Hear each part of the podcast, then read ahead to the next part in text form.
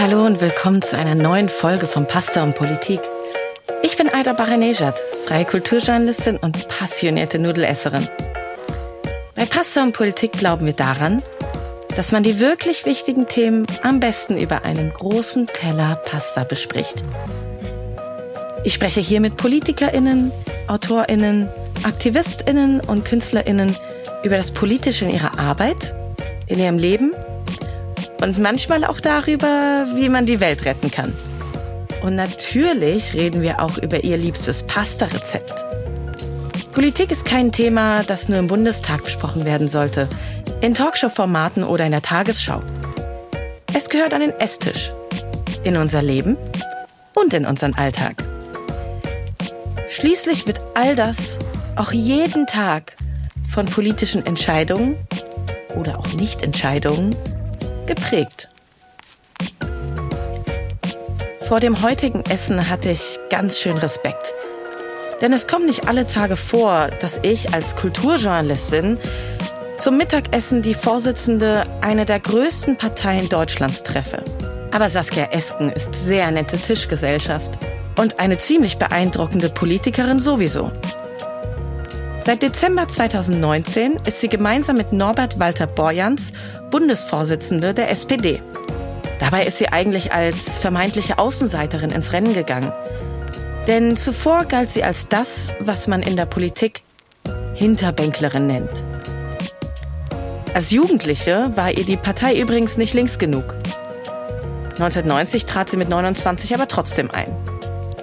Sie brach ihr Studium der Politikwissenschaft und Germanistik ab arbeitete als Kellnerin und Paketzustellerin, bevor sie dann eine Ausbildung zur Informatikerin abschloss.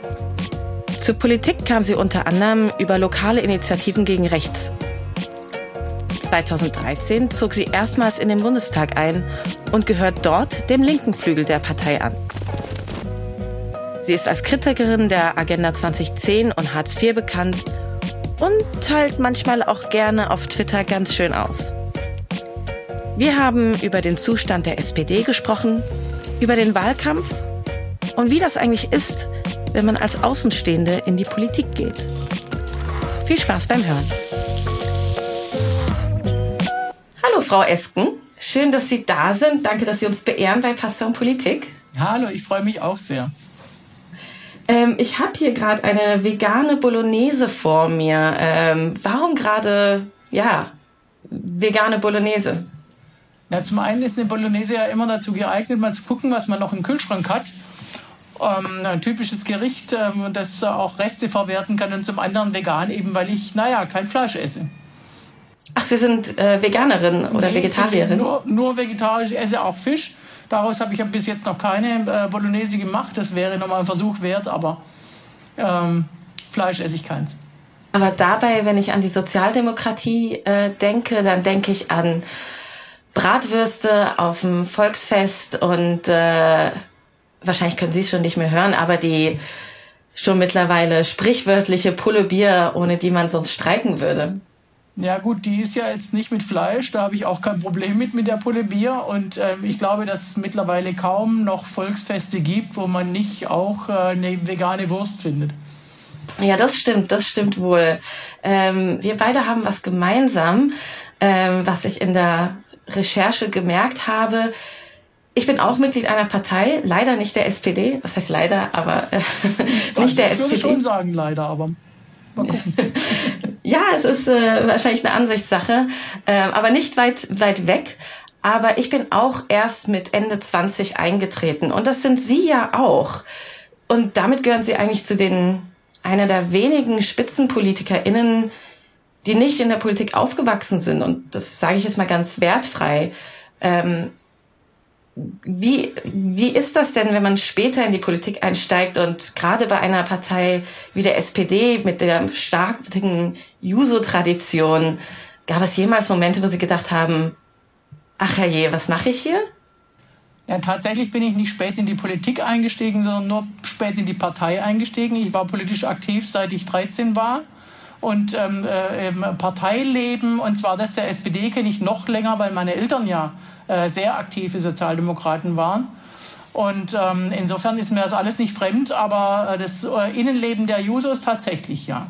Und die Strukturen, äh, die, die dort auch erlernt werden und die Verhaltensweisen, ähm, die sind mir einigermaßen fremd.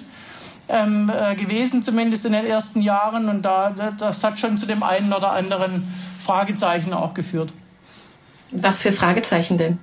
Naja, dass ich die eben äh, die Strukturen nicht äh, sofort durchblickt habe, nicht sofort durchdrungen habe und vielleicht auch manche gar nicht äh, so erstrebenswert finde. Was sind zum Beispiel? Ja, es sind schon in der Hauptsache, ähm, glaube ich, ähm, Vorgehensweisen, wie man Mehrheiten beschafft, wie man, ähm, äh, zu, zu, wie man Personalien entscheidet, indem vorab eben äh, die Strippen gezogen werden und sowas, äh, was ich, glaube ich, ich glaube, ich teile mit vielen auch äh, die Fragezeichen, die man da hat und wo man sich eigentlich gerne transparentere Verfahren wünschen würde. Und Geht das aber überhaupt, die durchzusetzen? Also gerade bei einer Partei wie der SPD, die über 130 Jahre alt ist und einst mal eine Million Mitglieder hatte, jetzt immer noch über 400.000, kann man da wirklich solche Strukturen verändern? Naja, also gerade, ähm, äh, dass ich jetzt Vorsitzende bin, zusammen mit Norbert Walter Borjans, das war von den Strukturen so nicht vorgesehen. Ähm, aber die SPD hat sich äh, nach dem Rücktritt von Andrea Nahles entschieden, einen anderen Weg zu gehen. Hat die Mitglieder gefragt, wie stellt ihr euch vor? Äh, wie sollen wir unseren nächsten Vorsitzenden, unsere nächste Vorsitzende bestimmen? Ähm, und die Mitglieder haben, ähm, das war ziemlich mutig, weil man hat eine offene Frage gestellt, hat sehr viele auch umfangreiche Abhandlungen wahrscheinlich erhalten. Ich habe auch eine geschickt damals. Und, ähm, ähm, aber die zwei wichtigsten Punkte waren, man soll die Mitglieder beteiligen und es soll eine Doppelspitze sein. Und dann äh, ist dieses Verfahren entstanden, wo wir dann in, bei 23 Regionalkonferenzen unterwegs waren und äh, uns vorgestellt haben, den Mitgliedern, die, die Veranstaltungen sind alle aus den Nähten geplatzt. Die Mitglieder waren sehr, sehr neugierig darauf, was das alles für Leute sind, die da äh, sich vorstellen, die sich offensichtlich vor, äh, zutrauen, ähm, äh, die SPD-Spitze jetzt äh, zu, zu werden. Und äh, wir haben ganz oft erlebt, dass die nachher nach vorne kamen und gesagt haben, könnt ihr es nicht alle zusammen machen? Ihr seid so großartig, ja. In den Medien erschien das ja alles eher wie ein sehr, ich sag nicht verbissener Wettstreit, aber durchaus auch ein mit harten Bandagen geführter Wettstreit. Da passt das fast gar nicht, wenn Sie sagen, alle wollten, dass sie es alle gemeinsam machen. Nee, das ist auch nicht so gewesen, haben wir auch untereinander übrigens nicht so empfunden. Wir haben ja sehr, sehr viele ähm, äh, Abende in Hotels, äh, Bahnfahrten und äh, äh, Wartezeiten an Bahnsteigen geteilt äh, und ähm, wir haben uns äh, blendend verstanden. Wir haben am Ende der 23 Runden den Scherz gemacht, jetzt müsste es noch eine 24. geben und dann müssten wir nicht losen, wer als Erster und wer als Zweiter spricht, sondern wer wessen Text spricht. Ja, wir hätten keine Zettel gebraucht. Wir hatten die mit der Zeit dann auch, äh, hätten die drauf gehabt. Ja. Nein, äh, es war, es ist auch von, also nach meiner Erinnerung weder von den Mitgliedern und auch nicht von den Medien als verbissen empfunden worden. Klar, ich meine, ein Wettstreit ist ein Wettstreit. Aber äh, deswegen kann man trotzdem nachher ähm, äh, gut zusammenarbeiten. Ein ähm, bisschen schärfer ist der Wettstreit dann, dann natürlich in, in der Duellphase geworden zwischen, äh, zwischen äh, Olaf Scholz und Clara Geiwitz und äh, mir und Norbert Walter Bojans. Ähm, aber auch da ist ja nachher ein Parteivorstand geformt worden und im Präsidium, Clara Geiwitz ist stellvertretende Vorsitzende der SPD. Ähm, äh, Olaf Scholz ist Vizekanzler ge geblieben und mittlerweile ist er unser Kanzlerkandidat. Da sieht man, wir sind nicht auseinandergefallen nach dieser Auseinandersetzung. Die war in keiner Weise verbissen. Ich muss da immer an meinen Vater denken, der sagt, ohne die SPD geht's in Deutschland nicht. Wir brauchen die SPD, es geht ja nicht so weiter. Ähm, aber da Sie den, den, die, diese Zeit des, äh, der Duelle und der Vorstandsauswahl ansprechen, ich meine, äh, mich zu erinnern, dass ich gelesen habe, dass Sie damals Norbert Walter Borjans danach gefragt haben, ob Sie gemeinsam in den Vorstand äh, wollen, beziehungsweise den Vorstand machen wollen. In der Berichterstattung im Vorfeld wirkt es aber oft, als wären sie die Frau an seiner Seite. Und ähnlich war es ja auch bei Clara Geiwitz und ähm, Olaf Scholz. Hat sie das geärgert? Nein, ich denke, das ist entstanden aus der Polarität von Scholz und Anti-Scholz, also diesem äh, ehemaligen Finanzminister und dem aktuellen Finanzminister, die ja über den Ankauf von Steuer-CDs und die Verwertung dieser Daten schon mal irgendwie eine, eine Auseinandersetzung damals auch hatten. Und ähm, insofern, da haben sich die Medien eine Zeit lang mit beschäftigt. Ähm, ähm, trotzdem waren wir ja bei allen, bei allen Vorstellungen und bei allen Duellen, die wir hatten, immer zu viert unterwegs. Und wir sind auch, die Frauen sind auch gefragt worden. Es war aber ganz witzig damals. Ähm, äh, ein, äh, ein Medium hat plötzlich erkannt, huch, da sind ja auch diese Frauen, wir müssen uns mal mit den Frauen beschäftigen. Und dann war ein Doppelinterview am anderen mit mir und Clara. Das war ganz witzig, ja. Ich frage mich ja manchmal, wann werden Frauen eigentlich nicht mehr als Frauen in der Politik gesehen, sondern einfach als PolitikerInnen? Wie kommen wir dahin? Ja, wahrscheinlich durch Normalität und Gewöhnung. Und ähm, dazu braucht es die Quote, dazu braucht es ähm, ganz äh, harte Regeln auch, wenn wir uns anschauen, was jetzt gerade ähm, äh, bei der, was, wie, wie es bei der CDU läuft, wie es bei der FDP läuft. Ähm, als die äh, FDP und die AfD ins Parlament gekommen sind 2017, ist schlagartig der Frauenanteil um mehrere Prozent zurückgegangen. Ähm, die, die Landesgruppe ähm, äh, meiner Mitbewerber in Baden-Württemberg, die, die baden-württembergische CDU, äh, die sind lange Zeit völlig ohne Frauen ausgekommen. Das war für die überhaupt kein Problem, ja. Und das ist einfach, solange sowas noch Normalität ist oder äh, Horst Seehofers ähm, äh, Staatssekretärsriege, ähm, ohne, da muss man nicht gendern, da gibt es keine Frauen.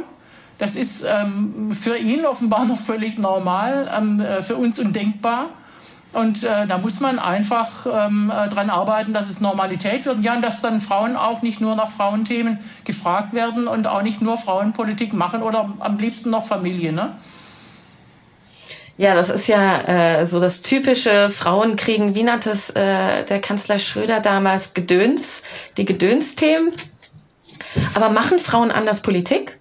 Also ich glaube, dass Frauen andere Lebensrealitäten und andere Lebenserfahrungen reinbringen in die Politik. Wenn man, wenn man es schafft, gut bei sich zu bleiben, dann versucht man auch nicht, die Strukturen nachzuahmen, die die Männer einem äh, vorbereiten und, äh, und anbieten, sondern äh, findet neue. Ich glaube, dass wir anders äh, netzwerken als Männer zum Beispiel ähm, und ähm, dass wir, aber da ist insgesamt ähm, eine gute Entwicklung da, dass wir auch anders kommunizieren. Empfinden Sie sich eigentlich als mächtig? Ja, der Definition nach bin ich das wohl schon. Und was bedeutet Macht für Sie? Ja, es ähm, äh, hat schon früher ähm, auch männliche Parteivorsitzende gegeben, die eingesehen haben, dass man äh, durch ein Hauen auf den Tisch allenfalls den Tisch beeindrucken kann. Und sonst auch kaum jemanden äh, Parteivorsitzende zu sein, bedeutet nicht, dass man einsame Entscheidungen treffen kann. In den allerwenigsten Fällen, sondern ähm, man muss sich äh, mit mehr Leuten absprechen als jemals zuvor im Leben.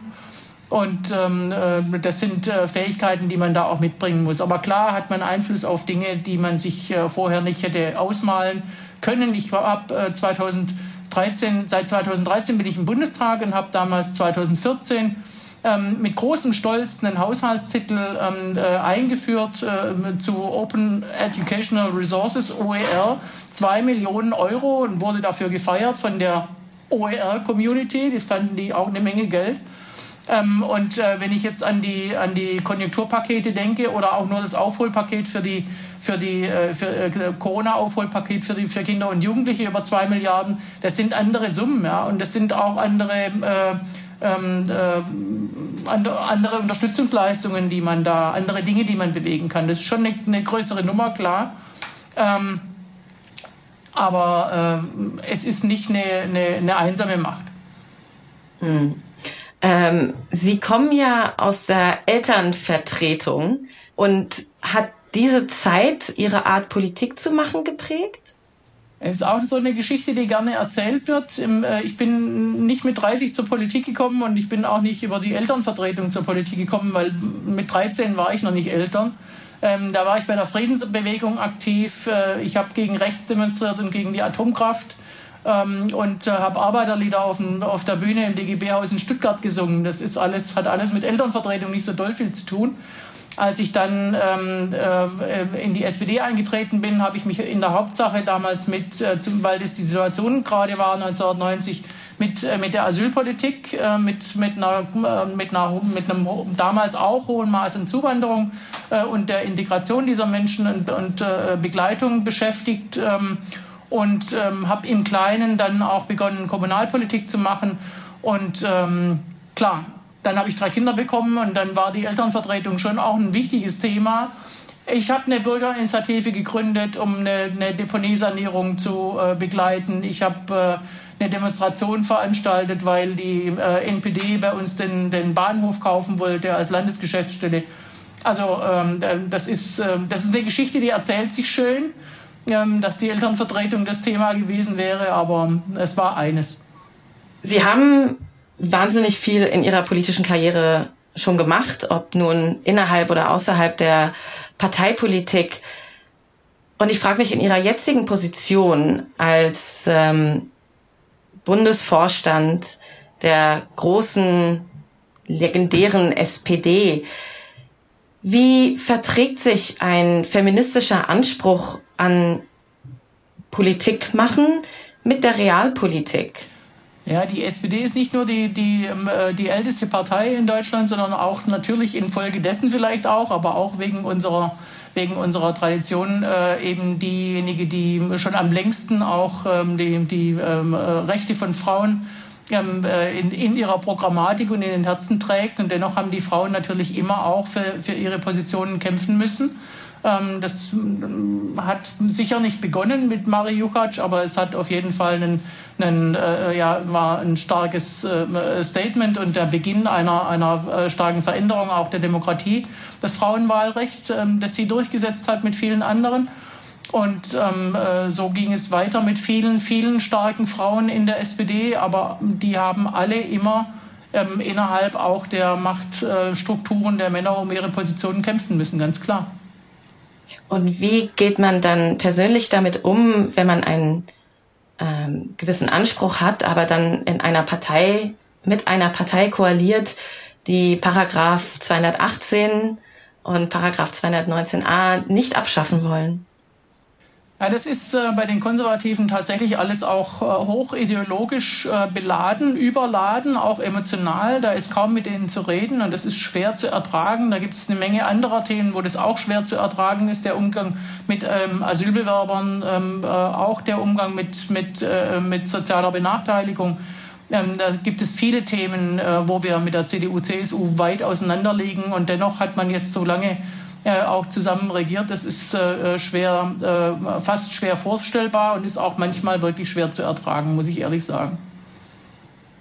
Bereuen Sie es manchmal, diesen Vorsitz zu machen und jetzt äh, gefangen zu sein zwischen Ihren eigenen Idealen und der Realpolitik, äh, die eben nicht gerade geflüchtetenfreundlich ist oder äh, feministisch oder oder oder? Also ich würde sagen, ich leide und ich, ähm, ich arbeite daran, das äh, zu verbessern. Ich würde nicht sagen, dass ich deswegen Entscheidungen be bereue. Ähm, äh, aber ich war, ich war äh, kein großer Fan der Großen Koalition, als die Frage anstand, ob wir die nochmal eingehen sollen. Ich habe den Koalitionsvertrag dann ähm, äh, mit auch verhandelt und habe ihn auch verteidigt ähm, vor den Mitgliedern und dafür geworben. Aber ich hätte mir auch andere Regierungsformen vorstellen können, eine Minderheitsregierung beispielsweise, die aber damals nicht zustande kam. Auch deshalb, weil sie mindestens im Bund überhaupt nicht geübt ist, noch nie äh, ausprobiert wurde und weil man so eine Idee von vollkommener Instabilität damit verbindet, was gar nicht sein muss. Ja, das ist eine, eine andere Regierungskunst. Man hat nicht äh, die, die Mehrheiten sicher, sondern man muss sie sich suchen, auch mit Argumenten und in verschiedenen Richtungen. Das ist eigentlich viel spannender. Die Leute verstehen viel besser, was man macht als wenn wir jetzt immer wieder erklären müssen, und das ist ja das, äh, das besonders Schmerzhafte dann, warum wir Anträge der Opposition ablehnen, weil das so vereinbart ist im Koalitionsvertrag. Und natürlich ähm, hat die Opposition dann die schöne Aufgabe, also für deren Seite schön, für uns meistens böse, ähm, eben auch Anträge zu stellen, um uns auch vorzuführen und zu sagen, ja, ihr würdet gerne zustimmen, ne? dürft ihr aber nicht. Ja, genau. Was ist denn so ein Antrag, der Ihnen direkt einfällt, äh, wo Sie solch, so etwas empfunden haben? Ähm, ich habe äh, ganz zu Beginn meiner Karriere, 2013, hatten wir, ich weiß gar nicht, ob es da schon, da schon Sitzungen des Bundestags äh, gab in der Legislatur, hatten wir einen Bundesparteitag, einen eintägigen und haben einen Beschluss gefasst, dass eine bestimmte Genmaissorte verboten sein soll. Und äh, den hat der Bundesparteitag mit großer Begeisterung einstimmig gefasst. Sonntags und äh, donnerstags ähm, haben die, die Grünen beantragt, diese Genmaissorte zu verbieten. Und wir mussten dagegen stimmen. Dann war ich ähm, äh, angekommen im Bundestag und in den Realitäten dort. Das stelle ich mir auch wahnsinnig desillusionierend vor, ähm, gerade wenn man ganz frisch einzieht äh, in die, naja, äh, Vollzeitpolitik. Ja, es ist ja klar, dass man nicht alles äh, äh durch und nicht alles umsetzen kann. Äh, man hat nicht über 50 Prozent und äh, dann gibt es auch diese, die Realität, die manchmal dem entgegensteht, was man sich vielleicht mal ausgedacht hat. Ähm, äh, also, dass man Kompromisse schließen muss, ist ja schon in Ordnung. Das, was, was, da, was da so problematisch ist, ist eben das, äh, das Vereinbaren, grundsätzlich nur miteinander zu stimmen ähm, und niemals äh, den, den, äh, den Anträgen der Opposition stattzugeben, selbst wenn man die irgendwie gut findet, sondern lieber dann 14 Tage später selber einen Antrag zu stellen. Das sind eigentlich Spielchen, könnte man sagen, und man kann es auch wirklich einfach draußen schlecht erklären. Und das immer wieder zu erklären, erklären zu müssen, ja, da haben wir dagegen stehen. Da gibt man äh, solche persönlichen Erklärungen ab, wo man das lang und breit erklärt und die Leute sagen, ja, aber ihr habt nicht zugestimmt. Könnte das vielleicht auch erklären, warum die SPD in aktuellen Umfragen zum Beispiel bei 17 Prozent äh, steht? Naja, also die CDU, CSU, die Mitglieder dieser Fraktion, die haben der, ähm, dem Mindestlohn zugestimmt, obwohl sie der festen Überzeugung waren, dass unsere Volkswirtschaft untergeht, ähm, dass wir nie wieder ähm, äh, ein Bein an die Erde bekommen. Die haben der Grundrente zugestimmt, obwohl sie sie grundfalsch finden. Ähm, also die müssten dieselben Vorwürfe ja bekommen von ihren, äh, von ihren Leuten. Ähm, ich glaube nicht, ähm, dass es in der Hauptsache damit zu tun hat, sondern ich glaube tatsächlich, dass die, dass die SPD in den in den, äh, in den vergangenen 30, 25 Jahren, vor allem zu Beginn dieser Zeit, gemeinsam mit der gesamten europäischen Sozialdemokratie und der gesamten europäischen Politik eigentlich einer Marktgläubigkeit und dem äh, Neoliberalismus ein Stück weit auch anheimgefallen ist. Und ähm, äh, dafür bezahlen wir heute noch einen Preis. Wir haben ein Stück weit unseren Markenkern aufgegeben. Und da arbeiten wir dran, der äh, Mindestlohn und die Grundrente sind Reparaturmaßnahmen dieser, dieser Entscheidungen. Hätte es von Anfang an einen Mindestlohn gegeben, hätte es von Anfang an Entgeltgleichheit bei der Leiharbeit gegeben, ähm, dann wären diese äh, Entwicklungen gar nicht so wie, gewesen, wie, wie sie dann eben kamen. Dann wäre der Niedriglohnsektor nie so groß geworden, wie er heute ist. Also Sie meinen das letzte Mal, dass die SPD regiert hat? Ja. Aber wie führt man eine Partei die in einer, wenn ich es mal drastisch ausdrücken darf, Abwärtsspirale gefangen ist. Es ist ja ähm, tatsächlich gar nicht der Fall. Ich habe damals, als ich, äh, bevor ich mich beworben habe, sogar schon, bevor ich auch Norbert Walter Boyans angeschrieben habe, habe ich einen Blogartikel geschrieben, äh, SPD am Abgrund. Und äh, da habe ich von dieser Abwärtsspirale äh, gesprochen, die wir stoppen müssen. Und ähm, wir haben sie gestoppt. Wir sind noch nicht wieder in einer Aufwärtsspirale, aber seit wir Vorsitzende geworden sind, äh, sind wir nicht mehr äh, runtergegangen in den Zahlen. Und ich glaube, dass wir, dass ähm, es ein Langstreckenlauf ist, Vertrauen wiederzugewinnen, dass man also Vertrauen zu verlieren geht schnell. Das wieder zu gewinnen ist ein Lang Langstreckenlauf wir, wir, äh, wir arbeiten da auch beständig dran und ich denke, dass ähm, äh, um Offenheit und, äh, und äh, auch Beteiligung, Partizipation im, der einzige Weg ist, um, um äh, da wieder voranzukommen. Das ist ja auch ein Stück weit etwas Neues für die SPD, Doppelspitzen und äh, solche groß angelegten Urwahlen äh, zum Vorstand. Ähm, das deutet ja auch auf eine Veränderung der Partei hin. Wer ist denn heute SPD? Wer ist denn heute die Kernwählerinnenschaft der SPD? Weil einerseits in der Sprache und im Narrativ und in der Tradition ist noch der klassische oder die klassische Arbeiterin ähm, im Fokus. Aber das moderne Prekariat, das sieht doch ganz anders aus. Das ist doch irgendwie Gig Economy, PaketzustellerInnen oder sogar akademisches Prekariat. Äh, ja, wer, wer ist heute die SPD? Also die SPD steht immer noch an der Seite derer und steht für die, die, die ähm, äh, erwerbstätig sind und die auf Erwerbsarbeit auch angewiesen sind und die auch auf äh, eine Lobby in der Politik angewiesen sind, äh, damit eben ihre Interessen vertreten werden. Und äh, das gilt genauso für die Solo-Selbstständigen, äh, seien sie nun mit akademischem Abschluss oder ohne. Ähm, wie, wie für die, für die Werktätigen ähm, in den tarifgebundenen Betrieben und die in den äh, kleinen und ähm, äh, großen nicht tarifgebundenen äh, Betrieben, auch im Dienstleistungssektor. Also äh, ich glaube, wenn man, wenn man sich das, äh, die, das Buch von, von Julia Friedrich anguckt, ähm, die, die Working Class ist nicht kleiner geworden. Äh, sie ist nur divers geworden. Und äh, deswegen ähm, ähm ist auch ähm, unsere Programmatik diverser, notwendigerweise diverser. Und ich glaube, gerade unser Respektkapitel in, in unserem Zukunftsprogramm macht deutlich, ähm, dass es eben darum geht, ähm, äh, Gleichstellung und gleiche Teilhabe und Respekt und äh, gute Löhne und äh, auch gute Arbeitsbedingungen und starke Rechte ähm, äh, für ArbeitnehmerInnen, für, für VerbraucherInnen, für BürgerInnen äh, dass, äh, dass das nur im Ganzen auch äh, tatsächlich funktioniert und für Zusammenhalt sorgt. Gut, dass Sie das Wahlprogramm ansprechen. Das habe ich mir natürlich auch angeschaut im Vorfeld. Äh, nicht nur aus Interesse, äh, was die SPD so vorhat, sondern natürlich auch zur Vorbereitung. Und da ist mir eine, ähm, eine Phrase ins Auge gesprungen, und zwar das Jahrzehnt der Gleichstellung. Was soll das bedeuten? Was soll das heißen? Und äh, heißt das auch, dass im, in den vergangenen äh, vielen Jahren, in denen die SPD regiert hat oder mitregiert hat, es in der Hinsicht nicht so weit kam bislang? Ich glaube, dass es schon äh, Zeiten gegeben hat, wo die, wo die Gleichstellung und Gleichberechtigung der Geschlechter weiter vorangeschritten war, dass wir einen Rollback ähm, erleben derzeit. Zum einen, weil wir konservative Zeiten haben. Wenn wir schauen, ich habe ja gesagt, die, die, die Frauen, der Frauenanteil im Parlament ähm, äh, zum Beispiel. Ich glaube aber eben äh, auch, ähm, dass, ähm, dass wir durch, durch Corona jetzt eine sehr starke äh, äh Retraditionalisierung der Rollen äh, erlebt haben. Nicht, weil die Leute so konservativ in ihren Köpfen sind, sondern weil die, weil die Verhältnisse so äh, sind. Ähm, äh, auch ich habe meine Berufstätigkeit zugunsten meiner drei Kinder aufgegeben. Ähm, das war ganz einfach. Wir haben, äh, mein Mann und ich, wir haben die Gehaltszettel nebeneinander gelegt.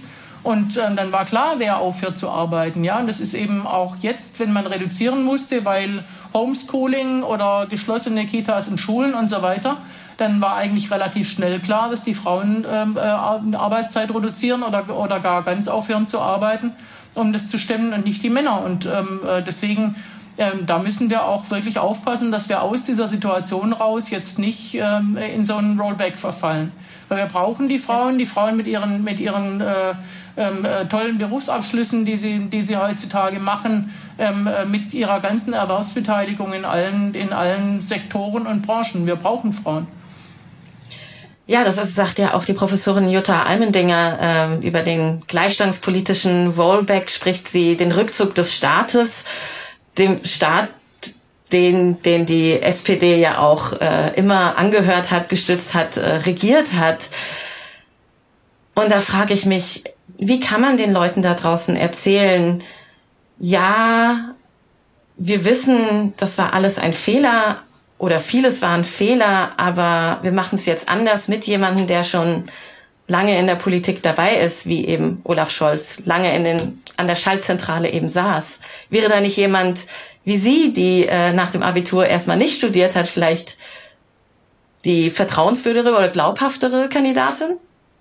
Also ich glaube, dass auch jemand, der äh, nach dem Abitur studiert hat äh, direkt und ähm, äh, ja durchaus auch ähm, gearbeitet hat, nicht nur in der Politik, sondern auch außerhalb, ähm, äh, genauso in der Lage ist, ähm, ähm, äh, feministische Zielsetzungen zu verfolgen. Olaf Scholz äh, nennt sich selbst einen Feministen ähm, und ich, ich sehe ihn auch ähm, in, dieser, in dieser Rolle, in dieser, in dieser Denke. Und ähm, er ist auch ähm, einer, der ähm, ähm, diesen, diesen Respektbegriff ja in unser, in unser Programm eingebracht hat und ganz klar die Grundhaltung hat, wir gehören, wir sind nicht diejenigen, die auf andere herabschauen, äh, sondern wir sind der Auffassung, dass äh, jede, jede Tätigkeit, jede Berufstätigkeit auch Respekt und Anerkennung verdient.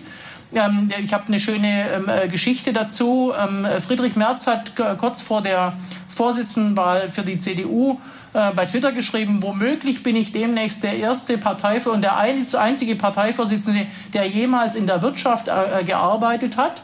Er hat mir jemand den Gefallen getan, für mich zu antworten und zu sagen, nee, äh, Saskia Esken hat auch schon mal in der Wirtschaft gearbeitet, zum Beispiel als Paketbotin. Und dann antwortete einer, Ja, aber sie hatte keinen Erfolg damit. Das fand ich sehr lustig, weil ich mir die Frage stelle, wie habe ich als Paketbotin Erfolg? Ich, wahrscheinlich muss ich die Paketstation übernehmen, äh, also die kaufen oder mindestens leiten oder irgend sowas, ne, damit man in deren Augen als erfolgreich gilt. Und tatsächlich war ich erfolgreich und auch sehr zufrieden mit meinem Job, weil ich ähm, äh, Menschen damit glücklich gemacht habe, dass ich ihnen ihre Pakete gebracht habe und vielleicht auch noch das eine oder andere Wort gewechselt habe und äh, diejenigen, die zu wenig Kommunikation hatten, äh, damit auch noch äh, ein bisschen beglückt habe. Und äh, das scheint in der Vorstellungswelt aber gar nicht äh, zu existieren. Und da bin ich wirklich sehr ähm, äh, äh, auch beeindruckt davon, äh, wie, wie sehr äh, Olaf Scholz auch in der Lage ist, sich in äh, die unterschiedlichen Lebenslagen auch erstens reinzudenken, aber vor allem auch ähm, äh, zu sagen, äh, jeder und jede hat, äh, hat äh, dort meinen Respekt, unseren Respekt verdient und unsere Anerkennung. Brauchen wir mehr ArbeiterInnen, äh, klassische ArbeiterInnen oder Personen, die eben ähm, ungelernte Arbeit verrichtet haben, in Anführungszeichen ungelernte Arbeit oder ja, Personen aus der Gig Economy vielleicht in der Politik? Ja, es, die Politik ist ähm, immer gut beraten, jede Partei ist auch immer gut beraten, äh, sich divers aufzustellen und alle Lebensrealitäten auch mit einzubeziehen. Das ist natürlich eine große Kunst in so einem Parlament, denn schon eine Kandidatur für so, fürs Parlament muss man sich leisten können, das muss man ehrlicherweise sagen. Ähm, das ist ja nicht ähm, äh, so wie jetzt in den USA, dass wir äh, in diesem Maße von Spenden leben wollen ähm, die SPD ist da auch ähm, im Vergleich zur CDU ein bisschen benachteiligt und ich, glaube, ich halte das auch für richtig. Ähm, die, die, die staatliche Parteienfinanzierung ähm, reicht aber nicht dazu aus, um jetzt äh, jeden Bundestagskandidaten und jede Bundestagskandidatin äh, mit, mit, mit, einem, mit einem Budget auszustatten, äh, so dass der oder diejenige es sich leisten kann, ein halbes, äh, ein halbes Sabbatical einzulegen, um den Wahlkampf zu bestreiten ähm, von, den, von den Fahrtkosten mal ganz abgesehen. Ja, Wenn es hochkommt, dann kann ich die als Spende absetzen, aber ich kann nicht erwarten, dass die SPD, äh, die Partei mir äh, diese Kosten erstattet. Und äh, schon allein da ähm, wird dann klar, dass nicht, nicht jeder Mann und jede Frau ähm, äh, kandidieren kann, weil man es gar nicht leisten kann. Und das ist eine Sache, die wir wenn, wir, wenn wir was verändern wollen, überwinden müssen. Was wir gut hinbekommen haben, das ist, dass wir mehr junge Kandidatinnen und Kandidaten haben. Olaf Scholz hat jetzt diese Woche beim, äh, beim Zukunftscamp erzählt, dass bei seiner ersten äh, und erfolgreichen Kandidatur 1998 die SPD sehr stolz war, dass 30 von diesen 299 äh, Kandidierenden ähm, unter, unter 40 waren. Und ähm, heute sind es 109. 109 von 299 Kandidierenden jetzt für die SPD für die kommende Bundestagswahl sind unter 40. Und ähm, ich habe sehr, sehr viele Kolleginnen und Kollegen, die jetzt in der in der vergangenen Legislatur ähm, äh, Kinder bekommen haben und ähm, äh, das auch gut hinbekommen, das mit ihrem, mit ihrem Job zu vereinbaren, äh, zusammen mit der Familie. Ähm, was ich mir äh, damals nicht zugetraut hätte, als meine Kinder klein waren. Das habe ich erst gewagt, als die Kinder so einigermaßen aus dem Gröbsten raus waren. Als jemand, die selber nach Feierabend so ein bisschen Politik macht, und noch keine Kinder hat, frage ich mich, wie soll das gehen? Wie soll man, ich finde es schon sehr schwer, Arbeit, äh, Lohnarbeit zusammenzubringen mit äh, ehrenamtlich Politik zu machen, aber dann auch noch Kinder zu haben. Wie kann denn eine Partei wie die SPD, die auf 400.000, über 400.000 Mitglieder zurückgreifen kann quasi, wie kann man dann Leuten ermöglichen, die Mütter sind, äh, die irgendeine andere Form von Marginalisierung erfahren, äh, ja, Unterstützung geben, ein Teil von Politik zu werden, ein Teil vom politischen Betrieb zu werden. Also vor 20 und 30 Jahren haben wir unsere, unsere äh, Veranstaltungen im Ortsverein oder im Kreisverband äh, mit, äh, mit Kinderbetreuung am Rande gemacht, damit eben auch äh, junge Mütter und Väter teilnehmen können, junge Familien. Ähm, und äh, heute würde ich sagen, sind auch die Digitalformate dazu gut geeignet. Ähm, ich sehe ja immer wieder auch äh, in solchen Gremiensitzungen, äh, dass jemand äh, das Kind auf dem Schoß sitzen hat. Ähm, oder am Abend eben die Kinder im Bett sind, aber man dann eben nicht aus dem Haus muss, um, um teilzunehmen an so einer äh, äh, Runde. Und das ist schon eine gute Entwicklung, eine gute Weiterentwicklung auf jeden Fall.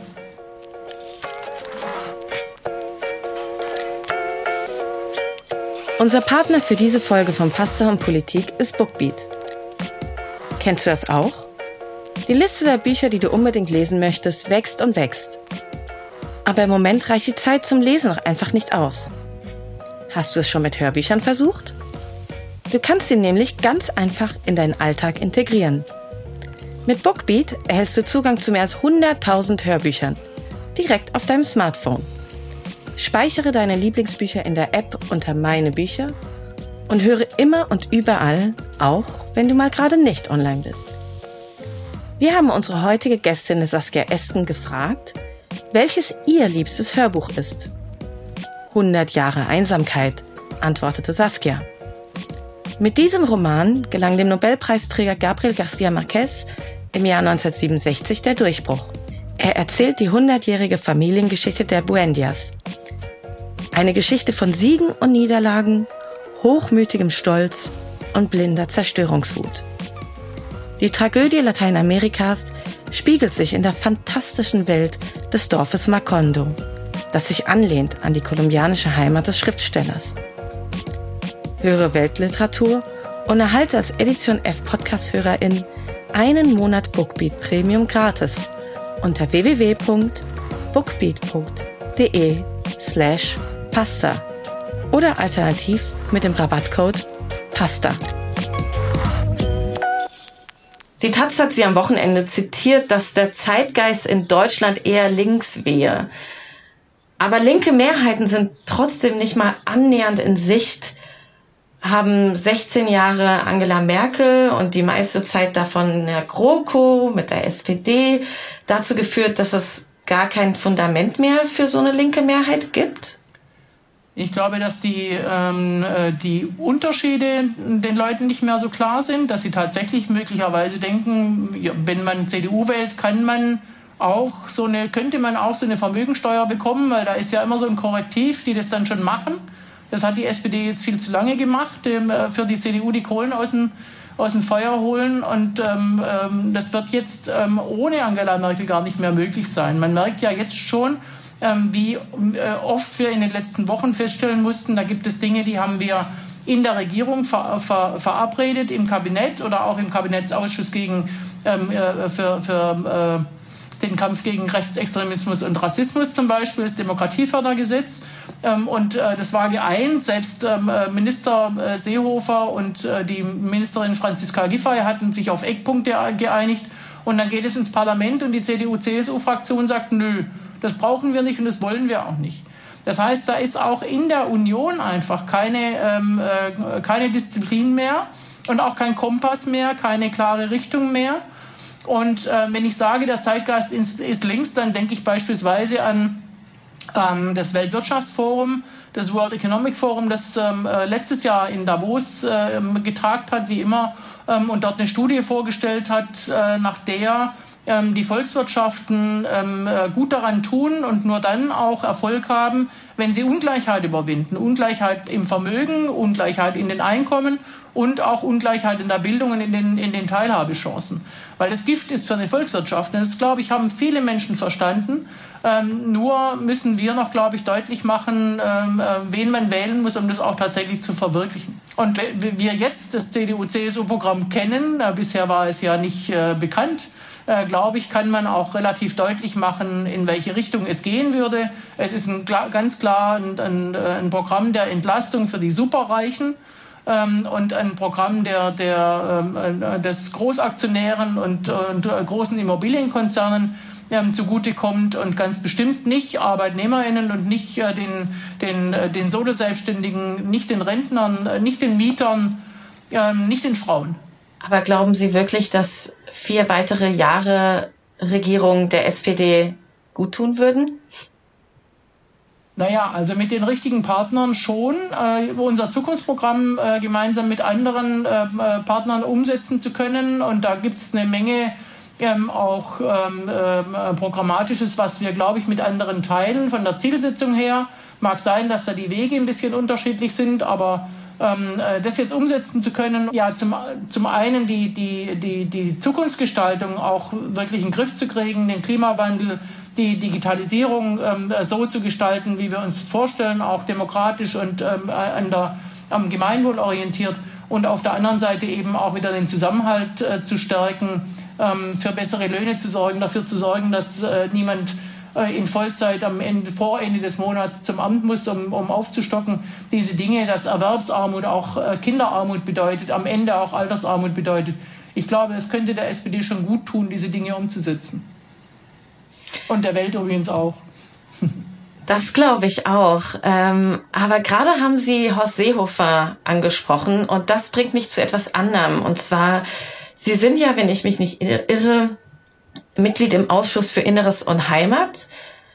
Und Ihr Wahlkreis ist Kalv, eine Stadt, die ich zumindest vor allem als Standort des KSK kenne, äh, der Spezialeinheit der Bundeswehr, die durch extrem rechte Strukturen und Soldaten Schlagzeilen gemacht hat.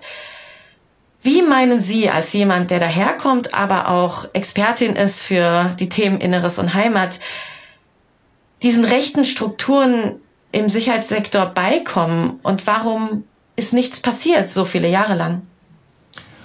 Also natürlich sollte man, wenn man Kalf hört, zuerst daran denken, dass Hermann Hesse dort geboren ist. Also wäre mir jetzt lieber als an das KSK, aber klar, also Kommando. Einer meiner Lieblingsautoren.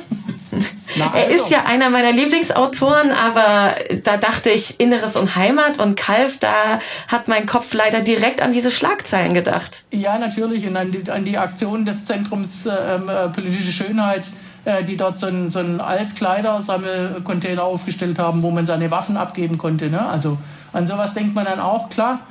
Ähm, ich glaube, dass wir über zum einen ähm, in, in den, in den ähm, in, in, in der Gesamtstruktur, sowohl im Osten als im Westen, die, die, die manifesten rechtsradikalen Strukturen ähm, äh, nicht ernst genommen haben. Und wenn ich wir sage, dann meine ich jetzt Deutschland, da war ich selber nicht beteiligt.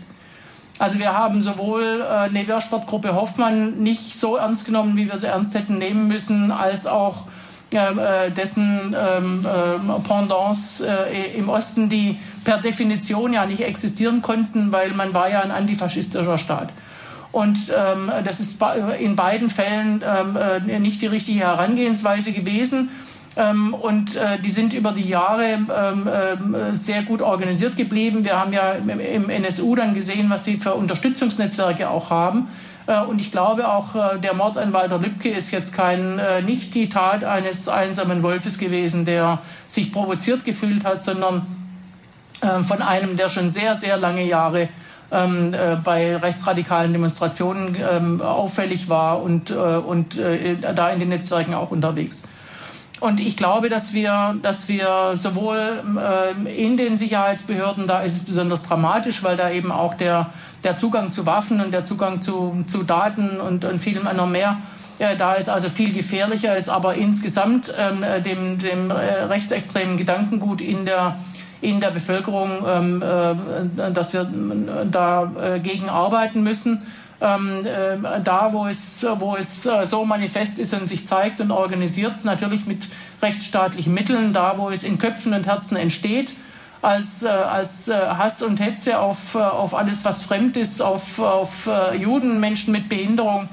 Ähm, äh, da muss man, da ist auch wirklich eine Bildungsaufgabe gegeben, dass wir da als Gesellschaft auch ähm, äh, diese diese Dinge überwinden, die immer wieder auch ja weitergegeben werden. Der Attentäter von, von Halle, ähm, hat seine antisemitischen ähm, äh, Denkstrukturen nicht im Netz ähm, äh, gelernt, sondern zu Hause am Küchentisch. Im Netz hat er sich radikalisiert und hat ähm, äh, dann auch Ideen für einen Amoklauf und, und Gewalttaten entwickelt. Ja, aber die, die, der Hass äh, auf, auf, auf Jüdinnen und Juden das ist ihnen zu Hause beigebracht worden. Und das sind Dinge, die wir mit äh, bedenken müssen und wo wir, wo wir auch äh, gegen angehen müssen. Und deswegen ist so ein Demokratiefördergesetz auch so wichtig, damit eben die, die Initiativen, die da überall ja existieren und äh, solche, solche Arbeit machen, damit die nicht alle, alle paar Jahre neue Mittel beantragen müssen, sich neu erfinden, damit das Projekt wieder anders heißt und all diese diese komischen Dinge, die entstehen aus dieser Idee der Projektförderung. Wir brauchen eine stetige Förderung für die, für die Demokratie. Aber trotzdem war die SPD die ganze Zeit in einer Koalition mit jemandem, der oder mit einer Partei, die einen Innenminister gestellt hat, äh, der immer nur an die Einzelfälle glauben wollte und war auch Teil von Regierungen, die ähm, Gelder für Projekte gestrichen haben. Warum hat die SPD dann die Regierung nicht verlassen? Die Koalition nicht verlassen? Ja, da wäre jetzt, äh, da wäre jetzt die Frage, wann ist da an, der Anlass gewesen? Ähm, äh, tatsächlich haben wir ja insgesamt erlebt, und ich habe ähm, selber genug ähm, äh, Schmerzen und äh, ähm, und ähm, äh, Elend dadurch erlebt, ähm, äh, dass wenn man wenn man auf die ähm, auf die Dinge hinweist, dass sich dann dass dann auch die Chance besteht, dass sich dass sich Dinge verändern. Also ich glaube, dass die vielen Hinweise auf die rechts, äh, rechtsextremen Chats äh, und rassistischen Chats, ähm, äh, Chatgruppen, die es gibt, äh, gab jetzt in den letzten äh, ähm, äh, Monaten aus Sicherheitsbehörden, ähm, dass die, die sind ja dadurch ähm, bekannt geworden, dass einzelne Angehörige der Sicherheitsbehörden, Polizistinnen oder, oder auch Soldatinnen gesagt haben, ich, ich gucke nicht mehr zu, ich mache das nicht mehr mit, ich gebe das jetzt weiter, weil das ist, ich ertrage es nicht mehr. Und ähm, äh, da ist ja eben dadurch, dass man darüber gesprochen hat, ähm, auch wenn da anfangs die Vorwürfe heftig waren, ähm, ist ja auch was entstanden, eben auch so ein Mut zu sagen, wir wollen das überwinden. Die ganz große Mehrheit der Polizistinnen und Polizisten und ganz sicher auch der Soldatinnen und Soldaten denkt ja nicht so. Ähm, sondern das sind, äh, das sind äh, ich würde nicht sagen Einzelne, da kommen wir zu dem Einzeltäter, aber es, sind, es ist nicht die Mehrheit. Und die Mehrheit will eigentlich diesen, diesen Vorwurf und dies, will, diese, will dieses äh, Urteil nicht, nicht äh, über sich selbst auch ähm, äh, stehen lassen ja, und äh, ist auch bereit, dagegen anzuarbeiten. Und ich glaube, dass äh, uns das auch gelingen kann. Sind Sie sich dem auch nach dem 20. vermeintlichen Einzelfall so sicher, dass es nicht die Mehrheit ist? Also das sind keine Einzelfälle, es sind Leute, die vor allem auch miteinander vernetzt sind, aber ich bin mir sicher, dass es nicht die Mehrheit ist. Und äh, gestatten Sie mir eine respektlose Frage. Stimmt das Gerücht, äh, dass Seehofer nur noch steht, weil die CDU dann auch nichts gegen Olaf Scholz und sein Wirecard-Problem sagt? Also zuerst mal ist ja ähm, Horst Seehofer von der CSU und es ist eine Koalition von drei Parteien. Und ähm, äh, für, zuständig für die Abberufung von Horst Seehofer wäre lange Zeit er selbst gewesen. Das ist irgendwie Widerspruch in sich. Und dann ist es Markus Söder und Markus Söder genießt nicht so sehr, als dass äh, Horst Seehofer in Berlin ist.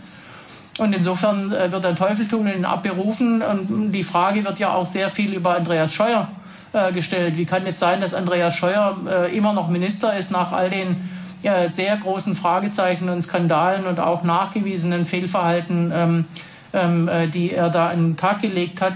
Ähm, und das ist, äh, ich würde sagen, einfach so eine Art von, äh, von, äh, von äh, Stehvermögen und, und äh, Ignoranz gegenüber auch der öffentlichen Meinung, die schon erschreckend ist. Ähm, zuletzt ähm, mit den, mit den ähm, Abgeordneten, die ähm, äh, umfangreiche Provisionen auch kassiert haben für, das, äh, für die Vermittlung von Masken und anderen äh, Deals. Äh, da ist ja dann schon auch die Zustimmung für die CDU und für die CSU ein Stück weit ins Rutschen gekommen.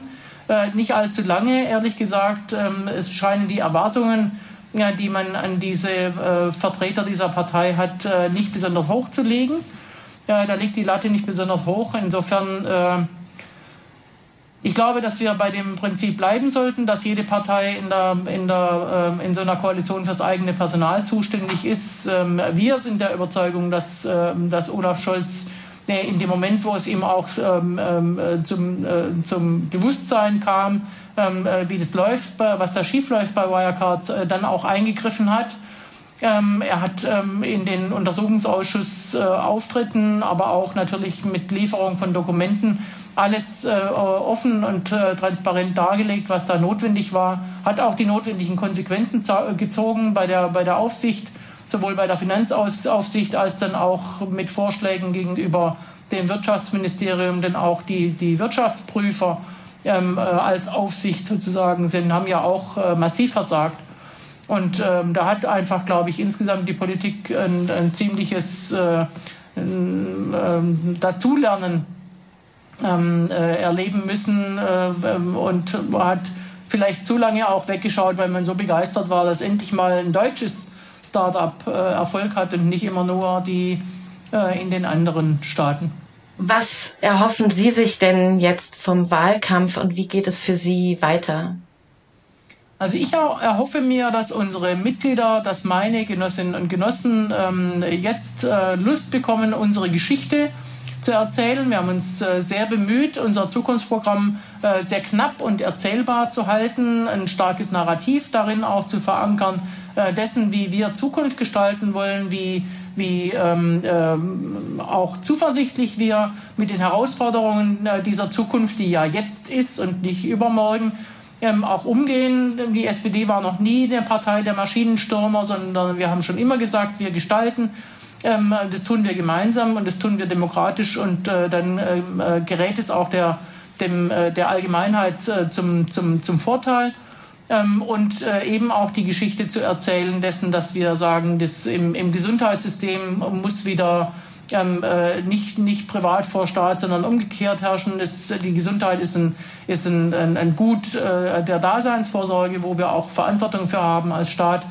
Ähm, und viele andere Dinge mehr, die auch zum Zusammenhalt und zur, zur gleichen Teilhabe eben beitragen. Ich glaube, dass unsere Mitglieder äh, jetzt Lust haben, auch äh, die Geschichte der, der, der sozialdemokratischen Zukunftsgestaltung zu erzählen. Wir sind schon immer eine Partei gewesen, die die Wahlkampf nicht auf nicht auf Plakaten und über die Medien macht, sondern am Gartenzaun und im Kollegium und äh, im Verein. Ähm, und äh, da machen wir uns jetzt gemeinsam auf den Weg und dann hoffe ich auch, äh, dass wir einen guten Erfolg haben. Ich äh, bin überzeugt davon. Und ich sehe hinter Ihnen ein Bild von Willy Brandt und das bringt mich zu meiner Abschlussfrage. Mit welcher Person aus der Zeitgeschichte würden Sie denn abgesehen natürlich von mir, am liebsten einen Teller Pasta essen? Und was würden Sie der Person dann auftischen? Hm, das ist aber jetzt eine wirklich interessante und spannende Frage. Da war ich jetzt nicht drauf vorbereitet, mit wem könnte ich gerne mal einen Teller Pasta essen. Ich glaube, Rosa Luxemburg wäre eine ähm, äh, sehr interessante Gesprächspartnerin gewesen. Und was würden Sie Rosa Luxemburg auftischen? Ähm, ich glaube, es müsste was Scharfes sein. Äh, und wir müssten uns darüber streiten, ähm, warum die, äh, die, äh, die sozialdemokratische Bewegung äh, es ähm, immer wieder erleiden musste, äh, auseinanderzufallen in unterschiedliche Richtungen, ähm, warum wir es nicht geschafft haben, zusammenzubleiben. Das ist eine gute Frage. Ich danke Ihnen vielmals. Danke, dass Sie einen Teller Pasta mit mir gegessen haben, Frau Esken. Vielen Dank. Danke Ihnen. tschüss. Dann, tschüss.